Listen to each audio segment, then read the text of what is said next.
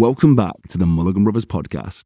I am your host, Jordan Mulligan, and today's episode is with the brilliant Mark Ormrod, a guy who inspires me every single day.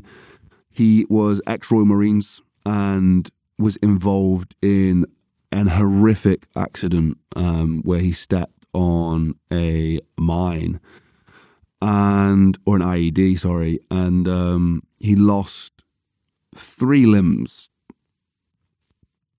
Was told he's never going to walk again. Was told he's never going to be able to do anything again. He's going to be bound to a wheelchair for the rest of his life, and has since become a man to prove everybody wrong, breaking world records, swimming world records, um, incredible talent in jiu-jitsu, has raised more money than I dare to count. he is just an absolutely wonderful man, a father, a husband, and a, just a great person for motivation and inspiration, genuinely. And he's here today and he shares his story from war, his experience of the day that it happened. And um, just an incredible perspective to help you guys understand that you can do stuff in the face of adversity. Mark is the absolute pinnacle of that. And I'm so excited to share this with you guys today. Today's video was made possible at mulliganbrothers.com, where you can get the Inspire Change t shirts, the hoodies, and journals, but also the new Memento Mori poster, a poster to remind you that you are mortal and one day you will pass. And um, it's the best tool for me. I've used it for the last year and it ended procrastination instantly for me. I look at that thing every single day and I fill those boxes in every single week, and uh, it's hard not to wake up with passion and purpose. So use code podcast at checkout for 10% off the poster and frame. But before that, here is the incredible story of Mark Ormrod. Just for those who don't know, just introduce yourself and who you are. My name is Mark Ormrod. I'm a former Royal Marines Commando and I was injured in Afghanistan back on Christmas Eve 2007 and became the UK's first triple amputee from the conflict. And whereabouts did you grow up, area, and also just description of what that was like? So I grew up here in the beautiful city of Plymouth. Uh, born and bred here, stayed here. Um, have no plans to leave here because um, I love this place. Um, and growing up was, you know, I had a very privileged childhood. You know, I never wanted for anything, never needed anything. Everything was provided for me. Um, never really faced any hardships growing up, so I was very, very lucky in that respect. For an American audience, description of what Plymouth is like. So Plymouth is an ocean city. We're on the coast, which is great. We're right by the water, so um, and, and I love the water, so it's a huge benefit for me. But it's a very small city. You know, it's a very military city. We have the Royal Marines are here, the Royal Navy are here, we have the Army here. The only thing we don't have is the Royal Air Force. We have a big university, so it's very diverse. You know, we have the people that live here, the locals, the university population, and the military population, which is another reason why I love it so much. So yeah, to, is is that what's led to a pathway to the military? The fact that you're in in this place where it's surrounded by military, like, and if it is, how did you make the transition from like school into the military? So that's a, it's a funny story. You know, when I was about 15 and a half, all the people that I grew up with, all my friends were two or three years older than me. So when I was about 15 and a half, coming towards the end of my compulsory education, most of my friends had left school, left education, and gone on to start their careers. And a huge chunk of them had joined the military. And they were in the army. Uh, we had I had friends in Germany, friends in the UK, friends that were dotted all over the world, and they would always come home on their leave periods, and it seemed like they always had, you know, cool stories to tell me. They had money in the bank. They were always out partying and having a good time. And I reached that point in my life where I had to make a decision. You know, I'm nearly 16. My exams are on the horizon. What do I want to do? Do I want to go on to further education, or do I want to go and start a career? And because of the influence that they had on me, you know, it kind of steered me towards the career path, you know, and because they were most of them were military, I thought that's what I want to do. Now, the strange thing is that I didn't know who the Royal Marines were. You know, despite them having a big footprint in Plymouth and in this city, I just thought that if you wanted to be a soldier, you know, and run around doing cool stuff with bayonets in your teeth and crawling through the mud, that you join the army. So one of my friends who was already serving took me down to the career centre one day and I spoke to the recruiter. He gave me all the paperwork that I needed. Because of my age, I had to take it back and get my parents to sign it. And then when I did, my dad told me that I had an uncle who was actually a retired war Marine and he only lived about 15 miles up the road.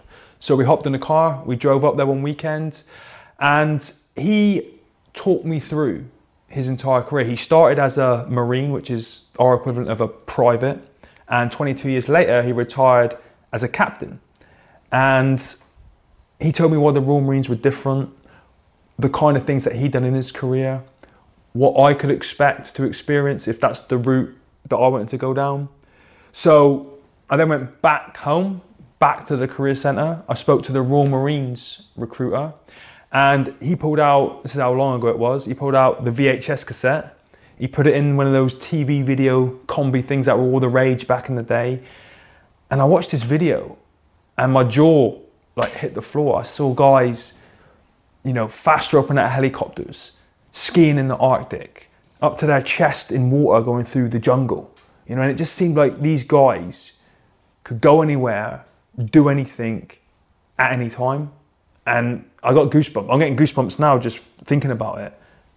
And that was it. You know, my mind was made up. I was like, that's what I want to do. So I went back to school, did my exams, did pretty well. You know, I got nine A to C's, one D, so I could have easily gone on to the college, university later on. But my mind was was made up. I wanted to be a, a Royal Marines commando, and that was all I was focused on. And when I left school, that's exactly what I did. Pre pre military, what was your mindset like as, as, a, as a young person, as a, as a young man? What was your was, was it hard, as, as hard as it is now? Did the military shape it, or did you always have that about yourself? the military definitely strengthened and, and molded my mindset. But, you know, I was born in the 80s, grew up in the 90s. I'm a, I'm a big action movie fan. So I grew up with your Stallones, your Schwarzeneggers, your Jean-Claude Van Dammes, and I used to watch these movies all the time. And that's what I wanted to be like. I wanted to be the big, tough guy, but the, the kind, gentle guy at the same time. Do you know what I mean? Like the the gentleman hero type thing. And it kind of all tied in with pushing me towards the military. Now, I, I trained martial arts a lot when I was younger. Before I joined, I did Muay Thai, full contact kickboxing, and boxing. And I think that helped initiate that kind of mindset of train hard. You know, you get in the ring, you compete, don't give up, keep fighting, you know, just keep pushing, pushing, pushing. Self development, improving yourself, trying to push your limits and see what it is you're capable of doing. So it kind of started at 12, 13 through martial arts. And then when I went into the, the Royal Marines, you know, it just accelerated massively. You, the VHS that you'd watched, you know, when you got that first experience, was it what you'd expected? The first physical experience? Yeah, yeah. So it was intense. You know, when you when you apply for the Royal Marines, back in the day, you used to have to do what was called the Potential Royal Marines course, which is three days at the Commando Training Centre of just non-stop physical activity. You know, up at five o'clock in the morning, straight into the gym, straight down to the assault course, five minutes to eat. You know, it's it's like a three-day what we call a, a beasting, and it's an opportunity for you as an individual to have that small experience and decide is this really for me or is this not for me? And it's a chance for the people that are training and assessing you to look at you and go, okay, he's ready, we can start training, or you need to go back and maybe do a bit more physical training and rethink about what it is you want. Unfortunately, I passed it. You know, I went there, passed it first time when I was, I think I was 16 at the time or 17, and then came home. I had a training program that was written specifically for me by the Royal Marines, and that's all I did. I wasn't interested in anything else, you know, going out partying, messing around. It was just training, following that program through the letter, waiting for a letter to drop on my doorstep saying, "Come and start your training." So the the real the Royal Marines training, what is that like? Like, what is that process like? It's brutal. Um, it's, it's world renowned for being arguably the, the longest and hardest regular forces training in the world. Special forces training is obviously that next level, but in terms of regular forces infantry, it's, it's the longest and hardest in the world. And you have to be extremely fit physically, and that's it's very progressive and gradual, and you build up over 32 plus weeks to be able to do the, the final phase, which is called the commando phase. But if you're not mentally robust, if you can't be cold, wet, sleep deprived, food deprived, you know, covered in blisters with four or five miles left to march, if you can't do that and conquer your mind, then you won't make it. And then I've seen people that are a hundred times fitter than me physically fail because they don't like the other side of it. The, the mindset, like yeah, mm-hmm. describe describe that of what you feel it takes to get past that training. You have to evolve, like very rapidly. You know, I was 17 years old when I did it. I was still a boy, and I was surrounded by men. I was the second youngest in my troop. Everyone else had more life experience and, and more experience in everything than I did and it was very overwhelming. It was very scary. It was very intimidating, and you have to adapt really quickly and just run with it. And I think you develop your own way of dealing with it. And what I did personally was, you know, 30 weeks is a long time. It's 32 now. It was 30 when I did it.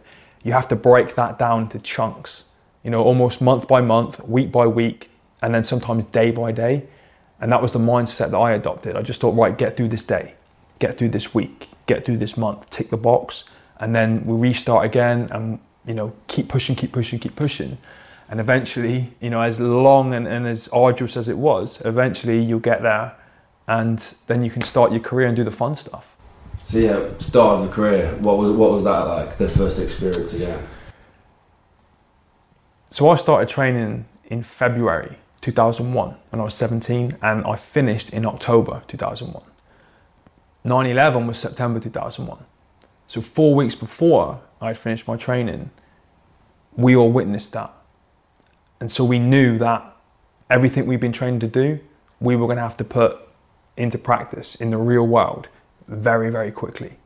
Which, you know, I just turned 18 at that point.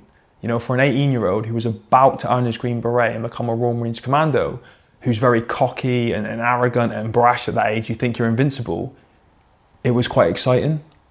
You know, the, the thought and the prospect of going out to war and testing yourself, seeing if you've actually got what it takes in a real environment to perform and do your job. So it was quite exciting, you know, and we very quickly did after um, finishing training, go out there and, and, see if we could do what we had to do. Uh, uh for yourself, mentally, as a, as a young man, being mm-hmm. out there, did it was it met your expectations? Was it scarier than you thought, or? So initially, 2002, I got trained to go to Afghanistan on something called Operation Jacana. But after all that training, for some reason, it got scaled back, and a load of us didn't go. So I was a little bit disappointed about that. But then 2003, uh, Iraq came around, and I was deployed on Operation Telic One. So we spent about a month in Kuwait we, you know, we sat on that border. and Then when we were given the green light, we pushed over that Kuwaiti Iraqi border and we went and um, did what we had to do in Iraq. And I spent three and a half months in there. And I didn't fire a single round. You know, I, I came back. I was I was assigned with a couple of my friends as force protection for a, a medical regiment. So I thought we'd see a lot of action. I didn't see a thing. And I came back, and, I, and uh, as weird as it sounds, I was disappointed I thought I've done all this training and you know I'm supposed to be this elite level soldier and I'm supposed to be able to go and do the business. I've just gone to war. I was 19 by this point and I didn't do anything. And I came back and I thought, okay, is that it? And what was good about it was that was all within the first three or four years of my career. So I thought, okay, I'm 19 years old. I've earned a Green Beret. I've been to war. I've kind of ticked a few boxes already. Um, anything else now is just a bonus. But yeah, it was it strangely was a bit disappointing coming back from Iraq, but a couple years later, when Afghanistan became a hot topic again, I would get the opportunity to go out to a different kind of environment and then actually test my skills and see if I was good enough. Yeah, so what was the difference the, the next time around? They were worlds apart. In Afghanistan, as soon as you hit the ground, you hit the ground running. And um, you could be fighting at all different hours of the day, two, three o'clock in the morning, it doesn't matter. You know, night, day, all throughout the year. It's, it's a very, it was a very kinetic environment, and you are constantly at an elevated state of alertness. You know, constantly, you could never really relax. You always had to be ready at the drop of a hat to go and do something. You know, and, and over the course of a six month tour, um, I think that takes its toll on people. In the midst of that, you know, like in, in the midst of the action, at that point, what did it mean to you to be a Royal Marine at that at that point? That was exactly what I thought it was going to be. You know what I mean? And I was very, as, as this is not, you know, false bravado or me trying to be macho. I was very comfortable in that environment, and I think that was mostly down to knowing about the men I had around me who had all been through the same training, who were all of the same level, who were all extremely professional, and we all had each other's back. So, despite how dangerous the environment was, I knew all around me were men that were willing to do whatever it takes to keep me safe, as I would be willing to do whatever it takes to keep them safe. So, you know, very comfortable in that kind of environment and, you know, doing what it was that I trained to do. Was it that? Was it a tour in uh, Afghanistan where the incident happened? Was that the? It was. The, yeah. tour? So for, for me, can you like the morning off? Like, do you remember the morning off? With like, I know some people have like vivid recollections before stuff like this happens Mhm. of the of the day. Is, is that something you can remember yourself? Absolutely. Yeah, we, we were called up to the headquarters compound. It was Christmas Eve, 2007. We were called up to the headquarters compound and we were given a brief on a foot patrol that we were going to go on. Something we'd done a million times before in the three months that we'd been there. We went back to our compound as normal, started preparing all of our kit and equipment as normal. And then we went back up to the headquarters compound. We formed up by the rear entrance of our camp in two sections and we got ready to leave. Now, the idea of this patrol was that we would have two sections with eight men in each section. We'd leave the rear entrance of camp, one section would go north, one would go south. We got told to patrol the immediate perimeter of the camp, pushing no more than 300 meters out. And then the two sections would meet at the front entrance of the camp, so now the opposite side, secure the location, close things down, and finish up for the day. Now, in terms of what we had done to that point, this was the most basic kind of patrol that you could ever go on. Prior to that, we had been going, you know, two, three, four, five, six miles out, eight, nine, ten hours, whatever it was. We had a mission, we had an objective. We'd go out, we'd, we'd execute that, and we'd come back. This was literally go out the back door, walk around camp, come in the front door. Now, we had no intelligence that gave us any cause for concern. We, we had a very firm grasp on our area of operations. We knew what was going on. So it was a walk in the park, or, or so we thought.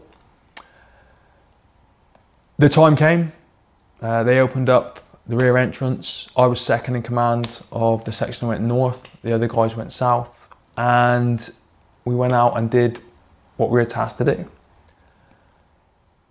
About five hours into it, both sections then found themselves at the opposite side of camp. So now at the front entrance, ready to close things down, to finish it up, and uh, go back into camp.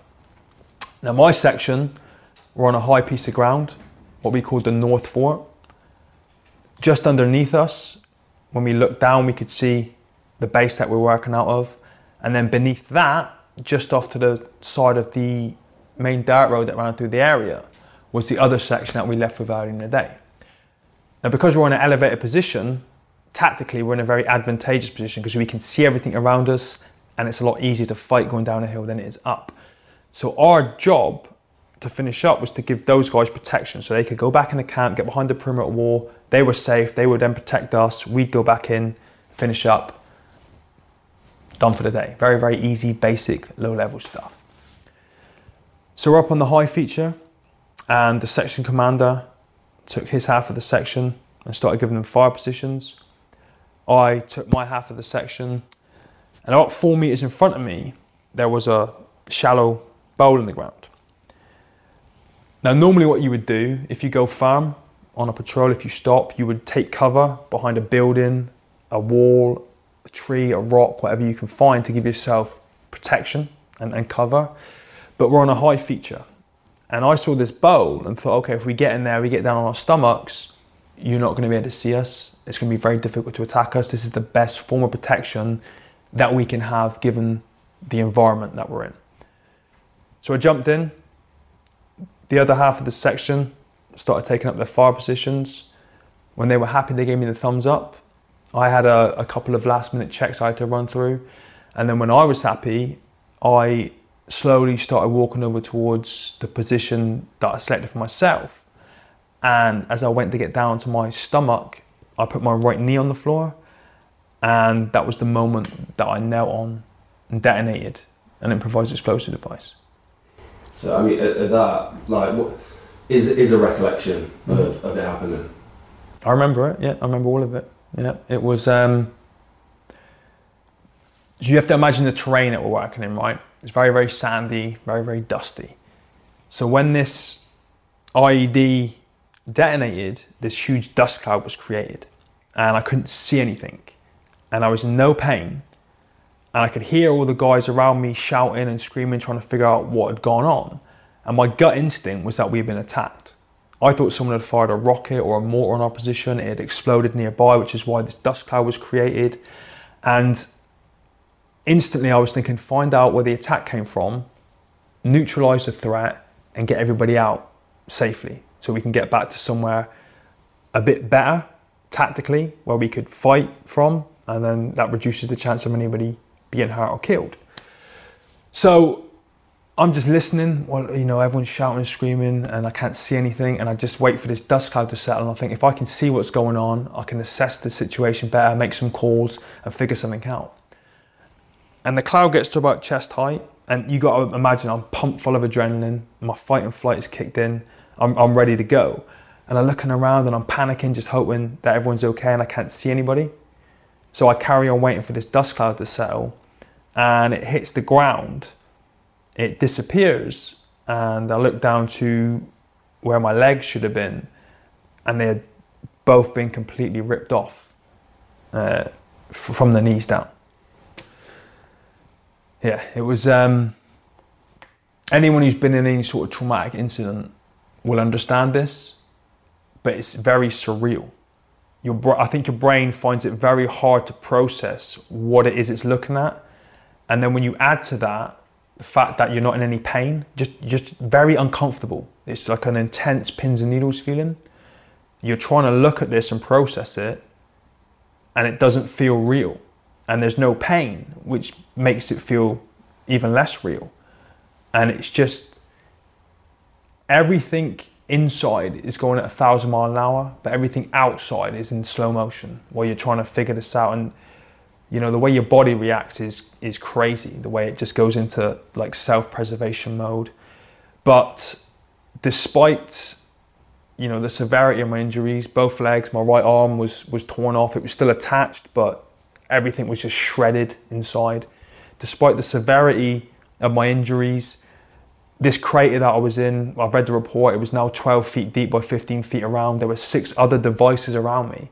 Despite all of that, like I said earlier, those men that I was working with were so professional and good at what they did. I never really thought that I wouldn't make it out of there.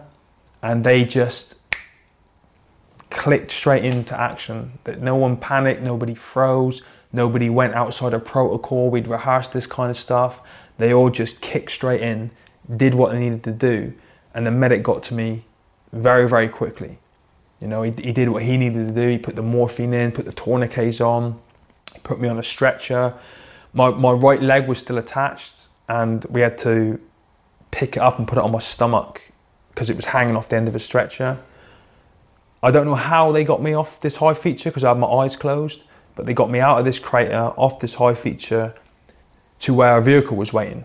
And they put me in the back of the vehicle, and it, these are not tarmac roads; they're very, very bumpy. So the guy driving floors the accelerator, and um, I'm getting thrown all over the back of this vehicle. He starts climbing up this hill to go into the front entrance of the camp, and he's got to go left and right because of the terrain. And the medic fell out the back. I fell out the back. The guy driving swung around, reached out to grab me to hold me in. He grabbed the femur bone that was coming out my right leg, kind of held me. My tailbone is on the, the back end of the vehicle, the tailgate. He held me half in, half out. The medic was fine because that other section we were with earlier with those eight heavily armed men, they were at the bottom of the hill, so the medic was safe. He carried on driving, got me back into the camp, got me to the helicopter landing site. And the last thing I remember is this Chinook coming into land, this huge sandstorm that it creates from the propeller blades, the exhaust, the heat from the exhaust beating down on me in the back of this vehicle, and then like the mechanical noise of the tailgate dropping. And then I, I blacked out at that point, which is when I later found out that they had classed me as dead. You know, that was it. When I got on the back of the helicopter, they, they checked me for signs of life. They said I didn't have any of, of what they were looking for, and they put me in a corner because there was there was one other casualty, and they had to get to work on him to make sure that he didn't die as well. So yeah, um, intense, pretty intense. Yeah, I mean, so let's just t- like take a break from it for a second because I mean, that, it, if that's nuts, like it is absolutely mind blowing. Um, so, just for a description, what is an IED to to the average person who who wouldn't know? How would you describe an IED? So IED stands for improvised explosive device, and that's exactly what it means. It's improvised, so it can it can be anything. And in this particular situation, it was an anti-personnel mine, which is only designed to to blow off a foot. The idea behind them is it will maim somebody, and then when everyone else goes in to help them, you know the enemy will usually pop over the hill with AK-47s and wipe everyone out. So it was an anti-personnel mine. But on top of it, they had put the warhead of a 107 millimeter Chinese rocket, which is like a shoulder launch rocket, which will take the side of a house off. So I stood on the warhead.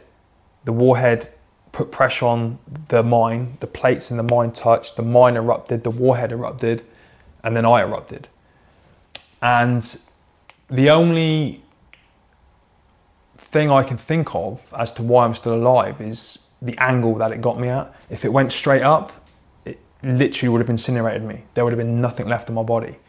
But I can only think that because we're in a bowl, it, it came at an angle and it took me out at like a 45 degree angle, which is why everything here is untouched and, and still intact. It was just, I put my right arm down to get onto my belly and it just took off both the legs and the arm. So um, you're in the you black out in the the helicopter. You wake up um, in a military hospital. Did you get taken to? Was it like a temporary hospital or was it like something was, legit? Well, so I'll tell you what was insane about the whole thing in the back of the helicopter is, you know, they checked me for a pulse, they checked me to try and put fluids in me, they couldn't. They put an oxygen mask on me, which should have steamed up, but it didn't. So that's why they said, okay, this guy's dead, leave him. Now, when one of the medics walked past me to get some equipment to work on the other guy, he said that my eyes started to flutter, which meant my heart was still beating. So he alerted some of the other medics. They came back, and three days before this incident, whoever is in charge of the, the army medical field had given the green light for this new technique to be used, where if you can't get intravenous lines into somebody's veins, you drill into their tibia and fibula and you put the line in there. So that's what they wanted to do to me. Problem being, my tibias and fibias had been ripped off by this IED, so they had nothing to work with. Now, through their quick thinking and, and their courage, they thought, okay, we'll try his hip bone. So they drilled into my hip from the front and back. They put a line in. They said the first time that the skin was too loose, so it didn't bite. So they pulled it, they tightened it, and they put it in again. And they said the second time it bit, the fluids went in, and within like three minutes, they said I was back and I was awake and I was responsive and I was answering their questions coherently. I wasn't babbling, I was actually giving them legible answers. So they flew me back to Camp Bastion um, to the temporary field hospital that was there, and the surgeons that were working that day had a look at the damage caused by the IED, and, and it was a, a mess. And they decided that the only way they were going to be able to save my life is if they took off both my legs above the knee and my right arm above the elbow. So at, at that point, what was the? Was you conscious? Was you so? At, at what point did you wake up and, and start to have a realization of the situation? So, I, like I said, I passed out when the Chinook landed, and I woke up uh, four days later, on the 28th of December, in Selly Oak Hospital in Birmingham, in intensive care. I woke up for about 15 seconds, um, and then just passed back out because I was exhausted.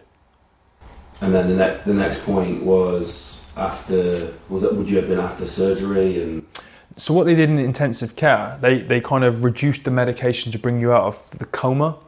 And I woke up for that first 15 seconds and was I couldn't even open my eyes. I was so exhausted.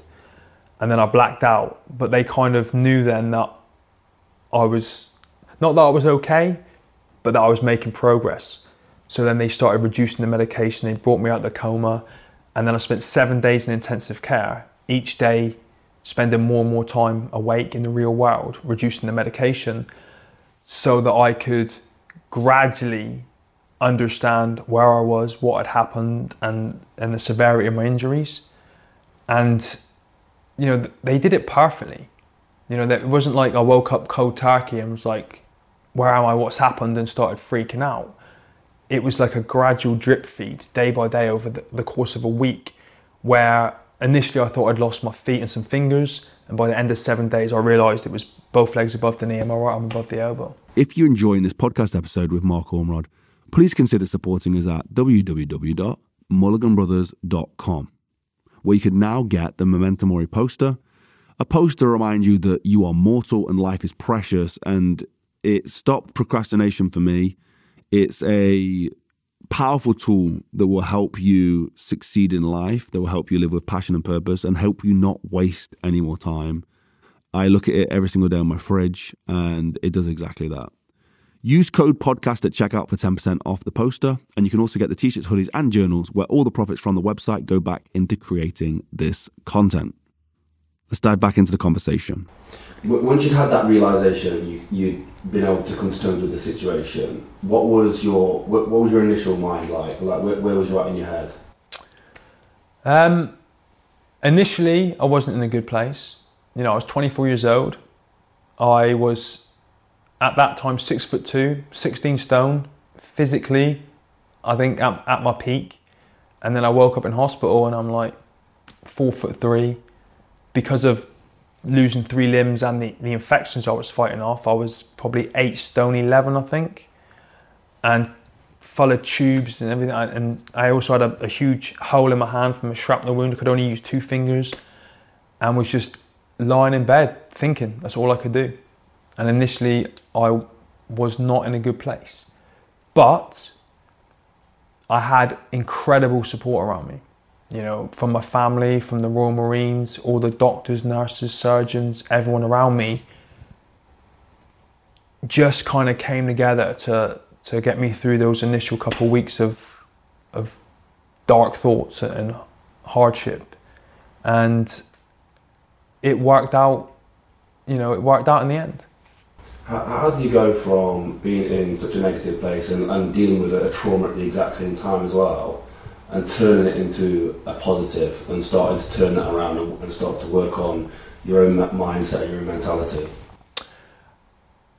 I think in the beginning, there was a lot of kind of falseness between me and the people around me. It was almost like false positivity. You know, if I was feeling bad, I would act like I wasn't. And if, if they were struggling, they would act like they weren't. And it, even though it was a little bit false, it helped. And it, you know, just trying to force a bit more of a positive atmosphere kind of really helped. And then three and a half weeks into it, uh, a doctor walked in. He wasn't part of my team. I'd not met him before, and he told me he was the the UK's leading professional in the field of amputations. Like for 33 years at that point, he had been amputating people's limbs, following up their progress, and he was like the UK's guru. And he came in and said, "I have never met anybody in my 33 plus years who's got one leg missing above the knee that has any success using prosthetics. So you need to start mentally preparing yourself for life in a wheelchair.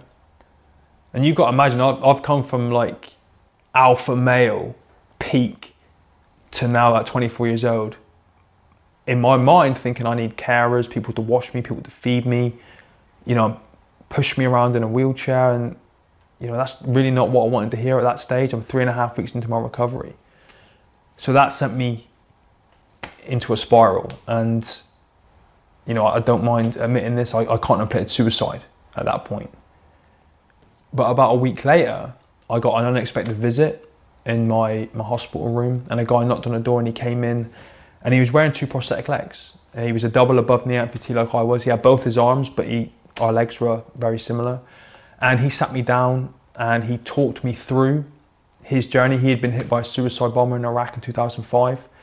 He talked me through the journey of getting from the hospital to, to getting prosthetics to regaining your independence and what it was going to take and you know some of his highs and lows and after about six hours he left and that was it my, my mindset was changed because i had physically seen somebody who had achieved what i wanted to achieve and then it didn't matter what you told me about how you couldn't do this and couldn't do that i, I witnessed it with my own eyes someone else doing it which meant to me there was no reason at all why i couldn't do it and i knew i was missing the right arm that was my dominant arm but it didn't matter you know i, I saw this guy had done it. I listened to what he told me, and from that point on, I was like, "There's no way you can stop me. Give me the legs, give me the rehab. Let's go."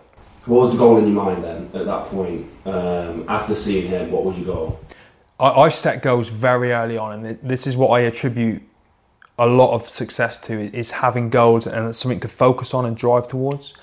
And my goal was when my unit came back because they were still in Afghanistan when I was in hospital my goal was when they came back and we had our big medals parade at the unit with all our friends and family in attendance, that I would wear prosthetic legs. You know, it wasn't going to be pretty, but I was going to walk onto the parade ground and stand and get that medal. I didn't want to be in a wheelchair with people pitying me and feeling sorry for me. And so I instantly, after after meeting that guy Mick in hospital, set that as my goal. And then I got out of hospital after six weeks got straight to rehab. I couldn't jump straight into prosthetics because of the scars and, and the wounds that I had. But I worked on everything else. I started working my core and all the other muscles I needed to work to be able to walk my glutes, hips, lower back, strengthening those day by day, getting stronger, making sure I was eating the right kind of foods. You know, rest wasn't a problem because I couldn't do much else but rest and do a little bit of physical activity. But having that goal was massive because, you know, you get up in the morning and your back hurts and you've got blisters in your groin and you just you know you're exhausted and you don't want to do anything but having that goal and the thought of failing that just drives you you know and I didn't want to in my mind I didn't want to let anybody down I wanted to go up there stand shoulder to shoulder with those guys that I fought with make them proud make the wider Royal Marines proud make friends and family proud and so that was it. Like when I felt sorry for myself, I just always went back to that goal and I thought, this is what I'm doing it for. Let's keep pressing on. What were the obstacles, you know, to, to reach the goal? Oh, God, every day was an obstacle. Uh, it take for a double above knee amputee, it takes anywhere between 300 and 500 percent more energy for me to do anything than it does for an able-bodied person. And so I thought, you know, being a Royal Marine, I'm pretty fit. It's not going to be an issue. It was an issue. You know, I, I, the first day I walked one length of the parallel bars, which is about six meters, it wiped me out. I was exhausted, and I had to go back to my room and, and sleep and have an afternoon nap because it just wiped me completely out. And you know, every day you're getting a little bit stronger, a little bit fitter, you're getting a little bit more used to the legs, but it's just unbelievably difficult in the beginning. You know, and then when you add to that that I only had one arm and it was my weak arm and I'm trying to do everything and relearn and you know every everything was an obstacle in, in those early days. Um, absolutely everything. What would, what did you go back to to keep you motivated? Was it the idea of that goal of walking onto the parade? Absolutely. I, I, I had such a, a vivid picture in my mind of what that would look like with you know desert uniform on, green beret on, everyone formed up on the parade ground, thousands of people's friends and family around, and me just standing at the sidelines. And like I said, it wouldn't be pretty, but I would do what I could to get onto that parade ground and stand next to him for when that medal got presented to me. And that was, it was such a, a vivid image that it just motivated the heck out of me just to go off and do whatever it took, no matter how sore I was, tired I was, how many times I hit the deck and, you know, cut myself, bruised myself. I would just go back at the end of the day, remember why I was doing it, remember what the goal was, and then just shake it off and start again the next day. Did, did you get that moment? Which was that? The walking walking out to the parade yourself. Absolutely, yeah, yeah, we What did. did that feel like? What was the day like? Even that, and I hope I didn't show it too much, but even that was horrendous. I was in unbelievable amounts of pain because I still hadn't healed properly. I had a like a walking stick, but like I said, it's 300 to 500 percent more energy. Even for me to stand on the spot, it's like you marching, you know, like jogging on the spot with your knees up high. And I was there for 45 minutes, and I was just terrified. I was terrified that I was going to fall over and embarrass myself and hurt myself. But I just, you know, I had a constant conversation in my head about why I was there, why I was doing it, and, and what it was going to be like if I was successful. So turning the vision, like as you said, you planted that vision in your head like a manifestation, Mhm. and and achieving it and, and getting it. Um, I, I know people can apply that to their own life all the time, Mhm. and people do. But was that one of the first the first things? I mean, obviously getting into the military, you probably did use a similar sort of technique, but when that came around and it happened, did it just solidify that you can continually use this for the future? Absolutely. And and it also, you know, I started reflecting after that day and I realized that I'd done it before. So when I competed in martial arts, I always used to visualize myself getting my hand raised. When I was going through Royal Marines training, I always visualized what it would feel like to be presented with that green beret. And then when I, you know, achieved that goal at the medals parade, I came home here on a Friday evening and I just thought, this is what I need to do in my life for everything, not just you know set one goal to walk at the medals Parade, fitness, finance, family, every every area that's important in my life. I need to set goals in these areas and drive forward towards achieving them. Because I think it's very dangerous, not just in my situation but in anyone's situation, if you stay static for too long and the, the negative thoughts start coming in. You've always got to have something positive to, to move towards and strive towards to occupy your headspace. You know, 80, 90, 95% of it has got to be positive and driving forward towards something that you want to achieve. A lot, a lot of this is self motivation, like it's goals you're setting, and it's a lot. It seems like a lot of internal. Was there anyone externally motivating you? Was there anyone inspiring you at the time? I had a lot of people, and the beauty is like just go on the internet. You know, you can find inspiration everywhere. And I was always researching people. There was a guy in America. I actually flew out to America in 2009 to be mentored by another triple amputee because I was the UK's first, and I knew if I needed to level up, I needed to learn from this guy. And he was running, swimming, surfing, driving. He was a motivational speaker.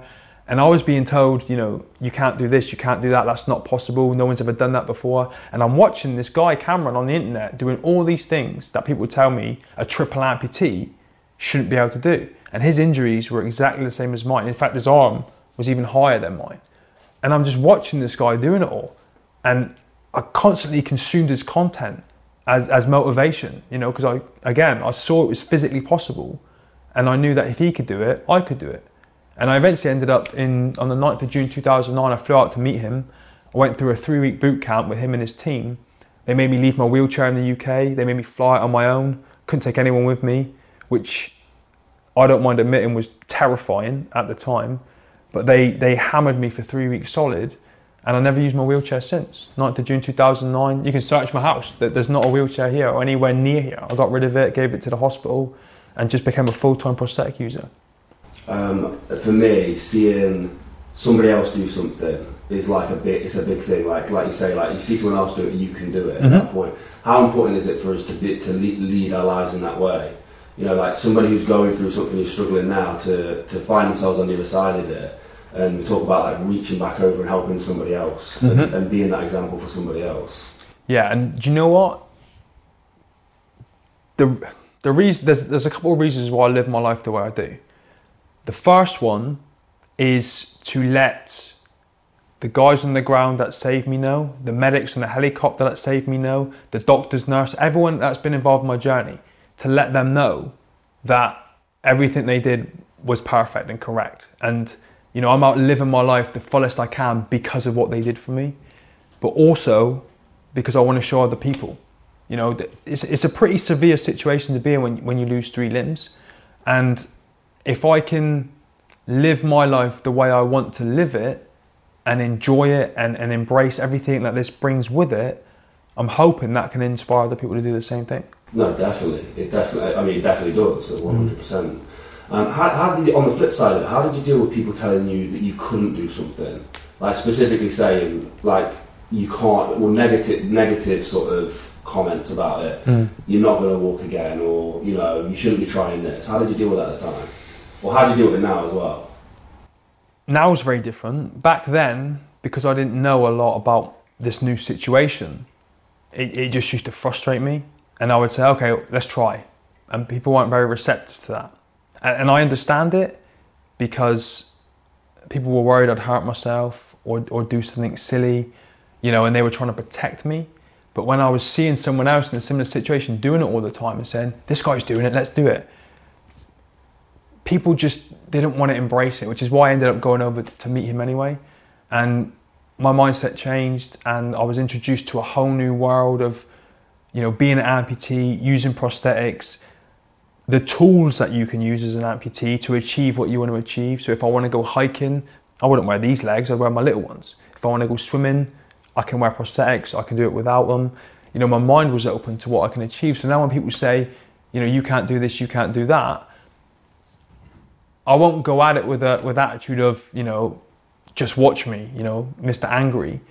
I just be like, okay, we'll, we'll try and we'll give it our best shot. We'll see what resources we've got you know, and we'll do as much as we can. And 99% of the time, if, if it's something that I'm passionate about and really want to achieve, we'll figure it out. Love it. So, how, how could somebody apply that to themselves? I think you just have to have confidence in yourself and you need to be, I think, smart with it. Like I said, it's not about attacking it head on full of anger and you know trying to prove everyone wrong. You've just got to be tactical with whatever it is that you want to achieve. And there's inspiration everywhere. I don't know, you know, if you wanted to be, I don't know, like a property millionaire, right? Just go and find someone who's already been a property millionaire. Find out what they did physically, mentally, you know, and kind of replicate it as closely as you can. That's what I did with Cameron in America. I found a guy who'd achieved what I wanted to achieve, and I went out and met him, and I mirrored what he did as closely as I possibly could to achieve the results that he had as closely as I possibly could. You know, it's not that complicated. You know, but you've got to want it enough. It's got to be you've got to be passionate about it and it's got to be something that gives you goosebumps when you think about it. It's not like, okay, I want to be a property millionaire. Why? It'd be nice, wouldn't it? No, because it's going to give me financial freedom and I can do so much with that money and help so many people or whatever your motivation is. It's got to give you goosebumps and get you excited. You know what I mean? 100%, yeah, mm-hmm. definitely. Um, what, what is there a moment, a particular moment in the whole span of your career in life that's given you the most perspective, like a lesson that you've learned at all? There, there's been a couple. The first was when I achieved my Green Beret. You know, I was only 18 years old at the time, so I was, I was still a boy. And when I got that and it was presented to me, it massively opened my eyes to what you can achieve if you if you're mentally prepared in the right way and you have the right mindset. Because I was not and I am not the, the fittest or strongest person in the world. I'm just ridiculously stubborn and I'll just keep driving forward driving forward and driving forward no matter what. And then I when I went through rehab it was exactly the same it was you know this is the goal just keep moving forward keep moving forward and even if you're just making 1% every day you're still moving forward. Just keep that mindset of move forward, move forward, move forward. And then eventually you're going to achieve what you set out to achieve. To me, you're talking like both those things are extremely difficult things to do. Like, and one of them was by choice. You know, you went through, through the but another one wasn't by choice. Um, you know, if something isn't happening in someone's life where it's like a, a test or um, an obstacle to overcome, should they go out and seek something to test their will and mindset and ex- like advance themselves as a person? Should they try and find something difficult to do? In my opinion, I think we all should spend a bit of time living outside our comfort zone, doing something that pushes you and challenges you and forces you to grow physically, mentally, emotionally, spiritually, whatever it is. Because my belief is that human beings are the happiest when they're making progress and they're moving forward with something, you know, and, and that's going to look different for different people. But I mean, you just think about it, and people go on weight loss journeys or fitness journeys, you know, and, and they're seeing progress. That's when they're full of life and energy. When they've pushed outside their comfort zone, they've set a goal and they're taking steps towards achieving that goal. You know, you can do that in so many different areas of your life. It could be with your children, with your finances, with your career, you know, but it's not always easy to do because it feels uncomfortable. You know, but that's where the growth is and that's where the magic happens. You've got to push outside the comfort zone. A proudest moment in, in, your, in your life? Oh, goodness, I've got a lot. Um, this this is going to sound corny, but like like right here, right now, with the way you know, the way my children have grown up, the way my family are, the way my career is, the way my health is, everything that has gone on before has, has led to this moment right now, and everything feels great you know, despite my situation and circumstances, and people find this difficult, they think it's all, you know, uh, sometimes when I say this stuff, it's false. But everything's led to this point now where my life is great, you know, and that's probably what I'm proudest of the, the effort and the work that I've put into to create this life.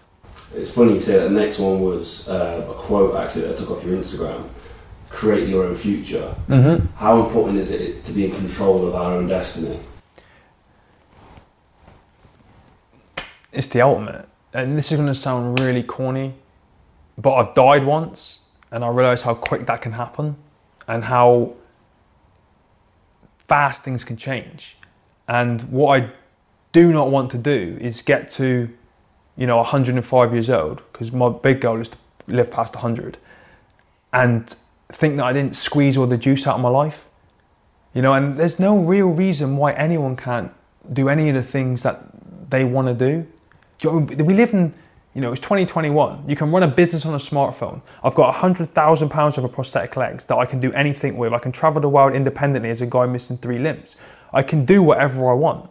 You know, you can so much with the technology that we have nowadays that the whole world's open to, to just go out and do whatever you love, whatever you're passionate about, and live the way you want to live. You just got to ditch the excuses and kind of move out your comfort zone a little bit and just go with it.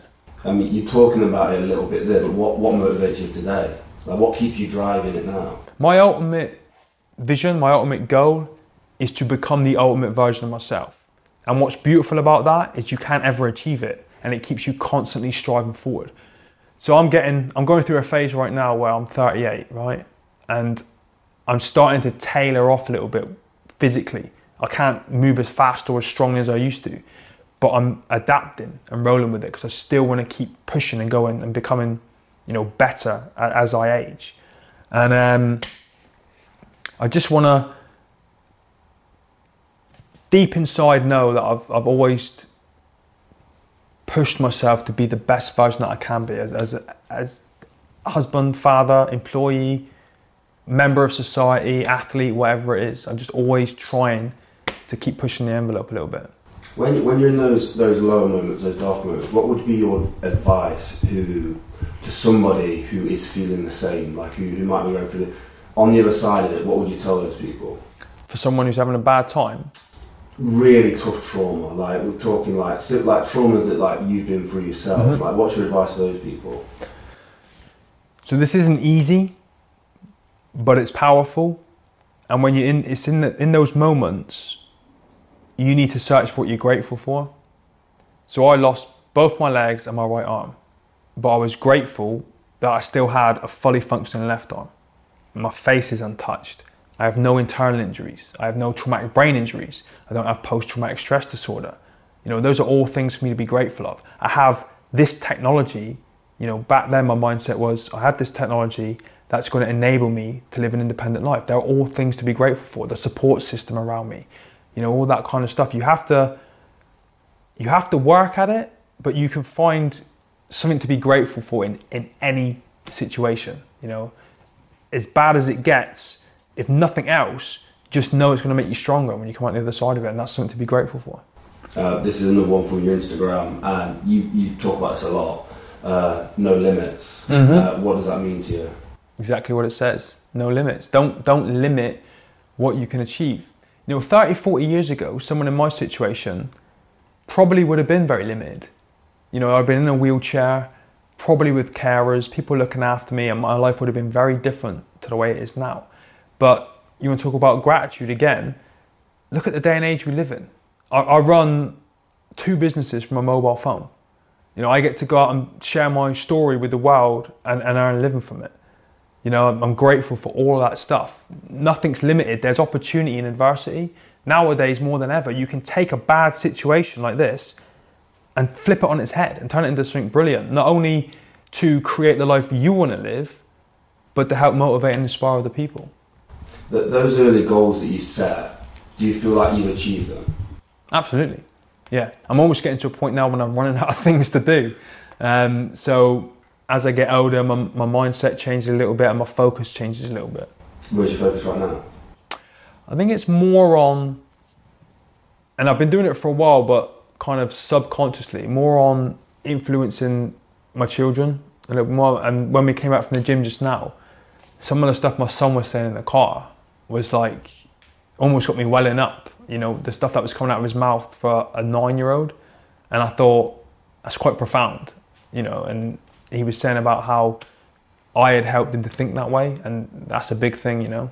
You can influence as many millions of people as you want on Instagram or TikTok or YouTube, but you know, it's it's it's your family, your children, your, your close circle that I think means the most.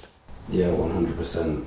Um, I mean, these are just some words. It's not like a, a quick fire thing. It really helps with the editing process. Um, but when I say them, I just want you to say like what you feel about that certain thing, and Mhm. just say as much as you want or as little as you want on it. Um, so the first word is strength. Power.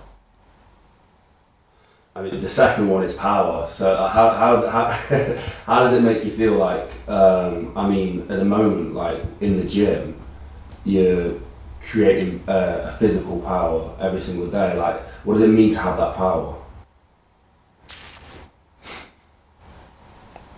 That's a deep question. Um, I don't know. Pa- power is it's being all you can be. You know what I mean? It's um, unleashing your full potential. That's what that means to me. Um, what does it What does it mean to have a passion? A lot of people out. I, I know a lot of people out there who still struggle to find a passion. I feel like just through the way you talk, you've got a passion. Mm-hmm. And what what does that mean to you? And also, if you have any sort of advice on how to find your passion. I mean, everyone has a passion. You know what I mean? Like you say, it's just maybe finding it. And people maybe know what it is, but don't recognize it as a passion. Some people can be passionate about watching movies. That's the thing that they love to do more than anything else in the world. Do more of that. Some people love, I don't understand why they do this, but like ultra marathon runners. It's crazy, it's sick, but they love that, it's passionate. Go do more of that. You know, it's, um, you have to do the things that you love in, in life. You know, when I was in the Marines, I loved that. I loved the people around me. I loved the, the way it made me grow, the experiences I got to have. Now, as a triple amputee, I'm passionate about living my life the best that I can and, and going out and doing all the things that I want to do. You know what I mean? So you, you, you have to do it. You have to do it. Don't make excuses why you can't do it and work too hard, get up an hour earlier. I've got kids, so have I. You know, you work it around, double tap it, bring your kids in, involve them in the passion. You know, I love doing jujitsu. I take my boy to jujitsu with me. I'm spending time with him and I'm doing what I love. Hopefully, then he'll develop some sort of passion out of that and he'll discover what he loves. And you just spread it around. But you just, you can't get trapped into that cycle of, you know, just going around the hamster wheel. You know, you've got to take that time to, to figure out what you love doing. One hundred percent. For for me, it's uh, it's sad to see when when people don't find it. Um, you train very hard, so I don't know if you if you venture into this at all, but obsession is that something that you you've dealt with like with the physical training and like getting obsessed with it, or do you feel like you've always kept a healthy relationship with it? If I'm competing uh, for something, then I do become obsessed, but I would call it a healthy obsession.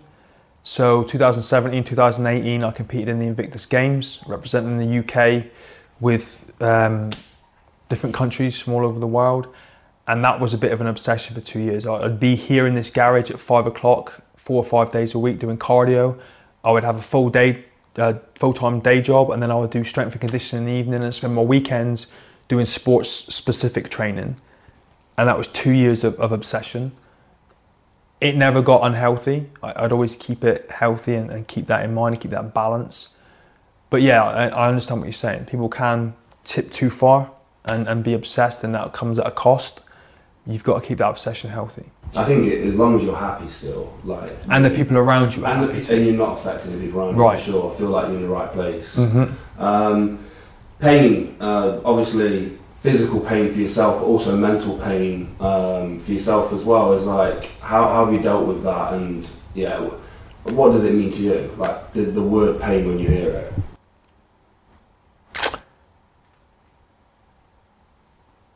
Pain. The, the first thing that jumps into my mind when you say pain is that it's just an obstacle.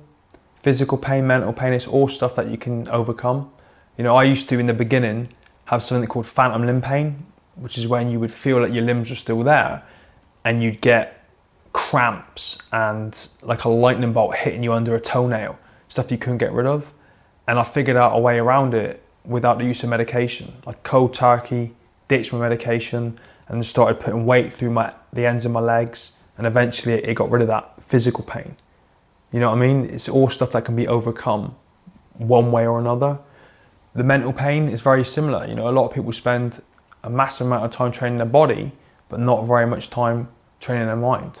You know, read the right books, consume the right content on social media, meditate, you know, spend time out, stop watching garbage on telly, spend that hour reading something that's going to strengthen your mind, you know, and, and help you to grow. As an athlete, um, the word winning and losing, those words come up quite a lot. Uh, how do you deal with both of them? And I think, I actually think people sit on losing wrong, like their mm-hmm. opinions mm-hmm. on losing is very wrong. So I'd be interested in your opinion personally. Losing and failure, and failure, this exactly. is this is something that I've, um, as I've got older, I've understood a bit better. But failure, it's not failure if you learn from it, right? So again, I'll give you an example from the Invictus Games.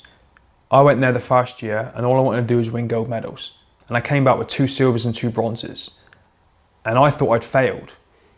So I applied again for the next year, and then I took the lessons from those failures and applied them in my training for the following year, came back with four gold medals. It's just, it's temporary. You have to learn, if you just go, okay, I failed, I'm done, then you failed. But if you go, okay, I didn't quite achieve the objective that time, what did I do wrong? What can I change and adjust? How can I tweak it? Then I'm gonna go at it again with those adjustments, and then nine times out of ten, that's where the success happens.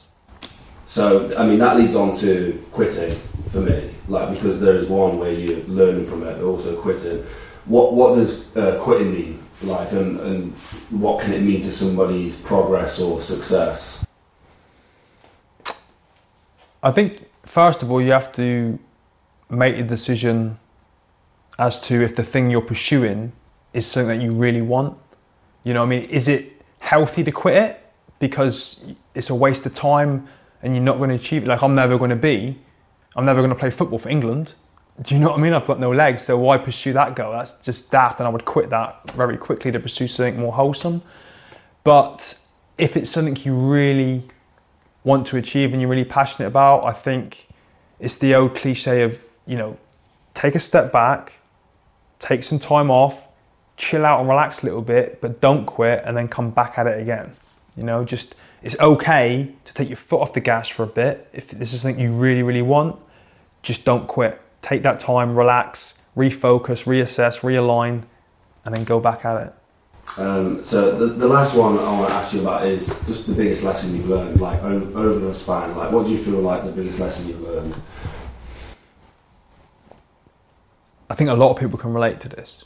Like when you're training or competing or you're trying to achieve something and physically you're in a lot of pain and your brain starts telling you you're in pain and you know just stop just quit and you know you maybe you're running you throw up and whatever it is. When that voice starts creeping in you're probably only about 40% physically to actually shutting down. And once you understand that and you know it's part of the process and part of the game and you can you you know you say okay i'm at that point now i want to quit just push a little bit more and then i'm through it that was that's the biggest thing i've ever learned like whenever that voice creeps in you're not even halfway to your body failing I love that. I, I really love that. What at, at the moment? What are you working on? What like where can people find you as well? And um, yeah, just everything that you do at the moment. I'd love to hear it. So I'm just about to do a 100 mile bike ride on my hand bike for Reorg, the charity. I am finishing my second book. I am making a movie about my life story. And I am constantly and consistently trying to grow my social media. So I'm, I'm on everything Facebook, Twitter, Instagram, even TikTok, YouTube, podcast. Uh, it's on all the normal platforms. Just trying to take some of these things that we've talked about and, and spread them you know, across the digital world to try and reach as many people as possible. Yeah, I th- I- and honestly, like I mean, just a small snippet of what we spoke about today, but I'm guessing across all those platforms, especially like podcasting, you go in a lot more depth as well. Absolutely. Yeah, so I mean, what we'll do is link everything down below, and hope people who have been inspired by this or got something from it will go and use those resources. Mm-hmm. Um, which, what's the best? Would you say that you feel like you're most interactive on? Instagram. Instagram. Mhm. Okay, so yeah, on Instagram, we'll link you down below as well for that. But um, honestly, just hearing your story, like it's so inspirational, so motivational. Um, I know a lot of people will watch it and take a lot from it. So I just appreciate the fact that you. I'm very grateful for your time as well. No worries, man. Yeah, No thank you, man. Is there anything you wanted to ask? Yeah, the way I asked a question if you, as if you was answering to Jordan. You know, you talk about the dark moon of like constant contemplating committing suicide and all that sort of stuff. Do you think if you didn't have the, the support network, do you think you would be in this position that you are in now? And like, how do you think your life would be different if you didn't have the support around you? Okay. So during those really low, really dark moments, the support system around you is crucial. And when you move forward from that and, and they help pull you out of that, you realize that in life in general, it's very advantageous to have good people around you. You know, keep that keep that circle tight of good people that support you, empower you, motivate you, inspire you, kind of get rid of anything else, you know, anything that causes you to feel negative mentally. Get rid of it or limit the time that you spend with it slash them and just keep that solid support network around you, you know, and that will help you in bad times and in good times. Just you know the, the feeling of suicide. Just something I wanted to, I, I did want to cover. I don't know if we'll use it at all.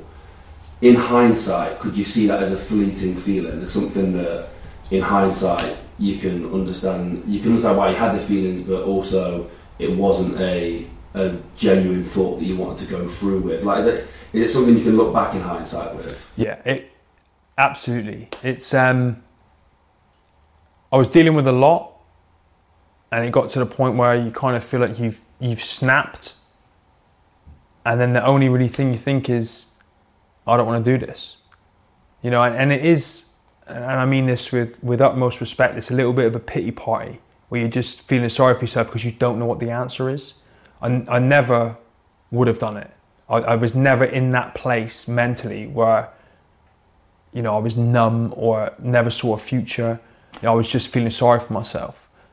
And to be honest, a bit, a bit of humour brought me out of it because I remember thinking I can't even cut my own wrists because I can't do it. I've got no, no and it kind of I laughed to myself lying in that bed and was like, okay, let's go, let's move forward. We've had our pity party, let's go. Thank you so much to Mark for doing this video. Uh, thank you to his wonderful daughter, who made the best cups of teas, might I add. Uh, and his whole family who welcomed us in and allowed us to shoot this project. So you can go watch some of the project on mulliganbrothers.com. But Mark and his family um, are huge inspirations. Mark becoming the man that he is today from being told that he's never going to walk again. I mean, in the face of adversity, to do what he did, to go out there straight away and prove people wrong, to raise his children in a more proactive way than than most fathers and parents that I see. The awareness that he has for the preciousness of life is unmatched. Like to face death like that, to come out of it the other side and work on your head around what happened and to use that as a tool to help others and help yourself is unbelievable.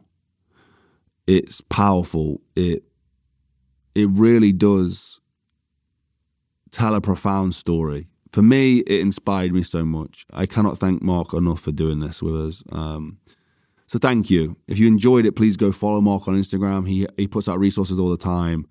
Um, he does a lot to- of talk to cameras, which uh, for me is some of the most powerful stuff he puts out because it's the stuff I want to hear from. Today's video was made possible at www.mulliganbrothers.com, where you can get the Momentum Worry poster, the journal, the t-shirt, the hoodies, all that kind of stuff. Uh, there's 10% off the poster right now with code podcast at checkout, where you get the frame and the poster as well. So yeah, please go support us there if you feel like it. Have a blessed and productive day and soak this story in. Use it for the rest of your day, the rest of your week, whatever it is, but but don't let this one go by you. Make sure it has a positive impact on you. I'll see you in the next one. Peace.